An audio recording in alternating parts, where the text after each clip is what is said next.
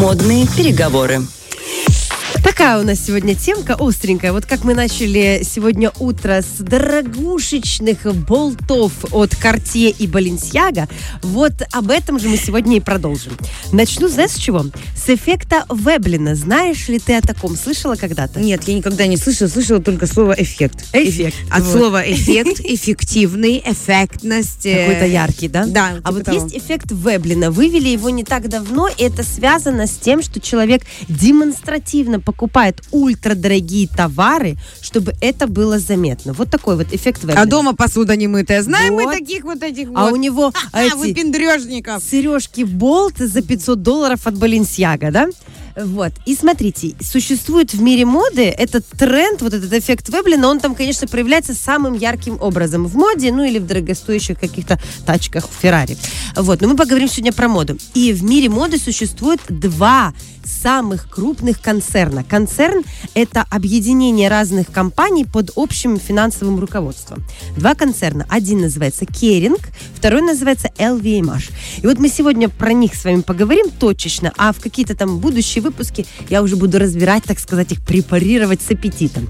Вот. Керинг. Что же входит в Керинг? Какие модные компании? Ну, в первую очередь, это, конечно же, Balenciaga с Демной Гвасали, со всеми этими дерзкими показами, э, специфической одеждой, переосмыслением 90-х.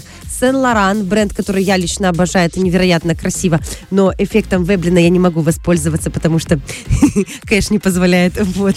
Александр Маккуин.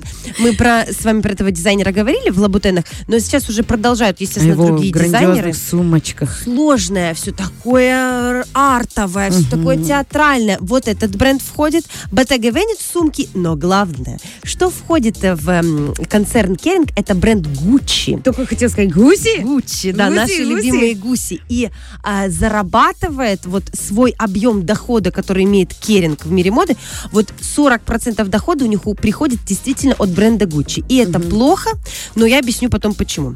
Что такое для нас эм, LVMH? LVMH это э, э, Louis Vuitton, Переведи, Саня. Moët Hennessy. Ага. Louis Vuitton это бренд одежды, сумок, аксессуаров, да. Э, Moët Hennessy это у нас э, напитки, которые нельзя употреблять, потому что это вредит вашему здоровью, помните об этом. Но туда входит еще куча разных брендов. Например, Кристиан Диор, тоже прекрасный бренд, красивый. Тифани, ювелирка, Фенди, Булгари и так далее. Вот чтобы понимать объемы, да, э, эм, LVMH это 75 брендов, 75, а в Керинге всего 13. Но почему же их все время пытаются сравнивать и эм, как-то вот противопоставлять один к другому? Дело в том, что их руководители это такие грандиозные люди, которые смогли, а, грубо говоря, из маленького бизнеса взрастить вот эту огромную машину. Руководителем э, LVMH является Бернар Арно, и он постоянно конкурирует в первых местах э, Forbes по количеству финансовых средств. И Бернар Арно то на первом, то на втором месте. И он может конкурировать, на самом деле, в этой части только с нашим любимым, дорогим Илюшкой Маском, который пытается отправить в космос свои эм, какие-то там вот эти вот эм, корабли, которые должны бороздить просторы Вселенной, а также у него машина Тесла и так далее. Просто волатильность акций Тесла, она такая все время вибрирующая, Ага. поэтому вот они конкурируют. На самом деле эм, Бернар Арно это, знаете, такой мастодон, такой монстр в мире бизнеса, потому что он поглощает огромное количество брендов постоянно. Самых э, интересных, самых ярких. И его покупка, вот в прошлом году мы об этом говорили, Тифани, это сделка, ну, наверное, десятилетия. Выкупить Тифани это было очень дорого, очень непросто. И вот э, LVMH отличается тем, что А действительно как много можно искупает. продать бизнес? Вот такой бизнес, бренд, бренд. Да. Не просто бизнес, Но бренд. он не пропадает. Бренд остается, а, появляется другой руководитель. А значит, другой руководитель может внести какие-то новые маркетинговые требования. Ну и, собственно говоря, когда кто-то сверху руководит брендом, то ты внутри уже, конечно, немножечко с завязанными рукавами да, ты становишься. уже не, не Это, твоё. кстати, э, вот ты хорошо а, отметила этот момент. Это то, чем отличается LVMH. Он, когда приобретает бренды, они назидательно, я так понимаю, все-таки внутри работают. Потому что это все максимально про коммерцию. А что касается Kering, у них есть отличительная черта. Вот эм, у Kering дизайнер и бренд, они как будто равнозначны друг, друг другу. Ведь э, бренд Гуччи когда-то создавался очень давно, и то, что с ним происходило последние десятилетия, не имеет уже прямого отношения к родоначальникам бренда. И, допустим, Louis Vuitton. Louis Vuitton создавался тоже сотню лет назад, и там история была абсолютно про другое. Но в чем важные отличия этих двух э, концернов? Значит, э, LVMH, у него всегда будет впереди стоять бренд, а дизайнер будет работать на бренд. А в Керинге дизайнер, он самодостаточная единица, и он равнозначен бренду. Потому что когда в Гуччи, в наших любимых гусях, долгое время работал Александр Микеле, он был такой же звездой наряду с брендом Гуччи. То есть они как будто равнозначны. Опять-таки, Баленсиага. Мы все знаем Демну Гвасалию. И он также равнозначен бренду Баленсиага. То есть мы их воспринимаем как два таких мощных акцента. В то же время в Луи Виттоне мы... Вот кто там создает украшения в Тиффани? Знают только те, кто конкретно увлекаются этим процессом. Кто создает наряды Фэнди? Мы вроде бы знаем, но это не такая звезда, это не такое большое имя. И вот в этом какая-то есть большая разница в работе этих двух больших концернов. Немножечко поговорим о руководителе. Вот про Бернарда Арно я сказала. Мы м, знаем точно, что он человек, который бизнес управляет э, самодостаточно, но при этом он туда внедряет свое поколение, своих сыновей. И они тоже там себя уже ярко проявляют. Но при этом все-таки бразды правления у него до сих пор. А Бернару Арно не 16, как говорится. В Керинге тоже преемственность поколений присутствует. Первый руководитель, э, ну, вначале это была PPR-компания, а потом они переназвались в Керинг. Вот, это уже такая отдельная история.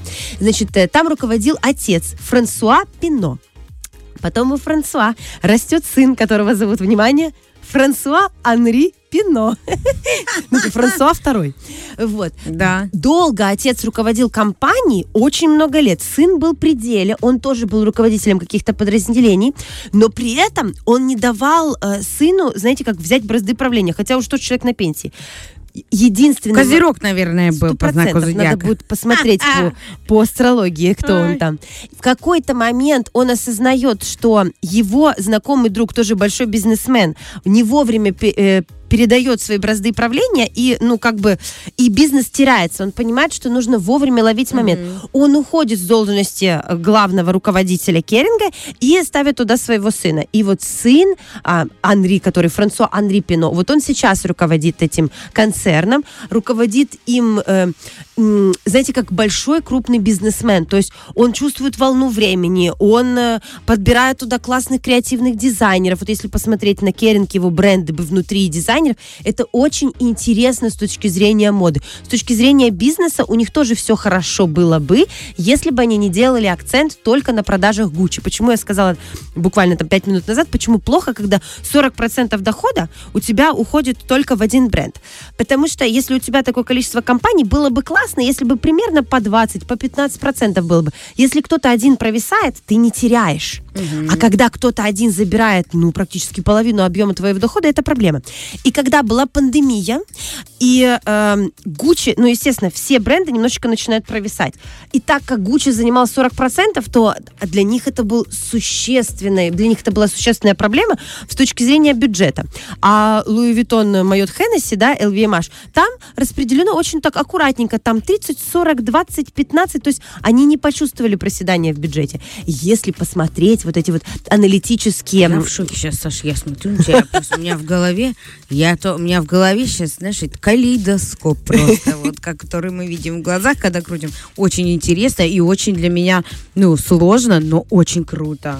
Ну, просто за этим Продолжаем. интересно, мне нравится прям Я за этим наблюдать. Я вот смотрю все эти списки Forbes, как они распределяются. То есть ты можешь прям наблюдать, как какие-то бренды зарабатывают миллионы, а как какие-то начинают сильно провисать. Вот, например, сейчас в Гуччи новый креативный дизайнер Александр Микеле ушел, и, естественно, все сразу а, по показателям начинают падать. И ты понимаешь, что новый дизайнер должен выстрелить, чтобы вернуть опять-таки вот эти вот 40% оборота. За этим прекрасно, мне всегда очень интересно наблюдать.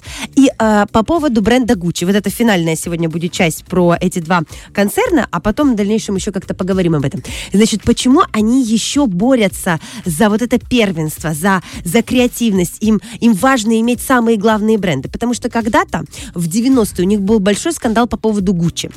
Когда Гуччи разваливался, помнишь этот огромный скандал, связанный с фильмом, фильм мы тоже все посмотрели про дом Гуччи, когда э, стреляют в Маурицио Гуччи, когда вот его жена Риджани, в общем, устраивает эм, все эти скандалы, когда разваливается вот этот дорогой бренд кожаных изделий, то тогда его начинают, х- его хотят перекупить. И тогда Бернар Арно наряду с Франсуа Пино, они боролись за этот бренд, и оба хотели его купить. А получилось купить у, э, у собственно говоря, у Франсуа Пино.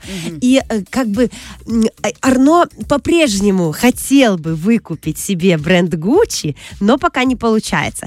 И это такая незримая борьба за тем, чтобы занимать главное место в мире моды. Вот. И за этим интересно наблюдать. Потому что, смотри, здесь Balenciaga, Saint Laurent, Gucci, а здесь Louis Vuitton, Dior, Tiffany. То есть они как будто бы классные оба и все время соперничают в том, кто круче. И за этим мне нравится наблюдать. И также за их финансовой нестабильностью, потому что постоянно кто-то поднимается выше, кто-то ниже. Еще одна короткая история, просто чтобы ты понимала, насколько они Да-да-да. все-таки борются друг за друга. Значит, когда Бори- э, горел собор Парижской Богоматери в Париже, в этот же день Франсуа Пино, руководитель Керинга, говорит, мы донатим 100 миллионов долларов. После обеда Бернар Арно и Велмаш говорит, а мы донатим 200 миллионов долларов. То есть даже, казалось бы, в таких историях они тоже немножечко Должна быть пытаются... кон- конкуренция и там тоже, да? Да, да, да. На самом, На самом деле для собора это хорошо, но с точки зрения бизнеса мы понимаем, что и даже здесь они в меценатстве пытаются каким-то образом конкурировать. Вот такая вот история. Глубоко про каждый мы особенно, а- обязательно поговорим с вами в перспективе, но пока, я думаю, этой информации нам вполне достаточно. Удивительно, потому что я думала, что это все отдельные просто бренды, это как, э, ну, как бизнес. О, Louis Vuitton. Ну, я, я... ИП Баленсиага, ИП, да? нельзя. Я не думала, что они там все находятся под какими-то колпаками, Да. а вот эти колпаки, уже два дядьки, еще и между собой вот это вот. Мгм. Обалдеть. Удивительно за этим наблюдать. А, ну, как бы интересно, что и такое бывает, что они еще Кто вот кого. между собой, кто кого, да, такая борьба. Интересно, очень, как всегда. Фреш на первом.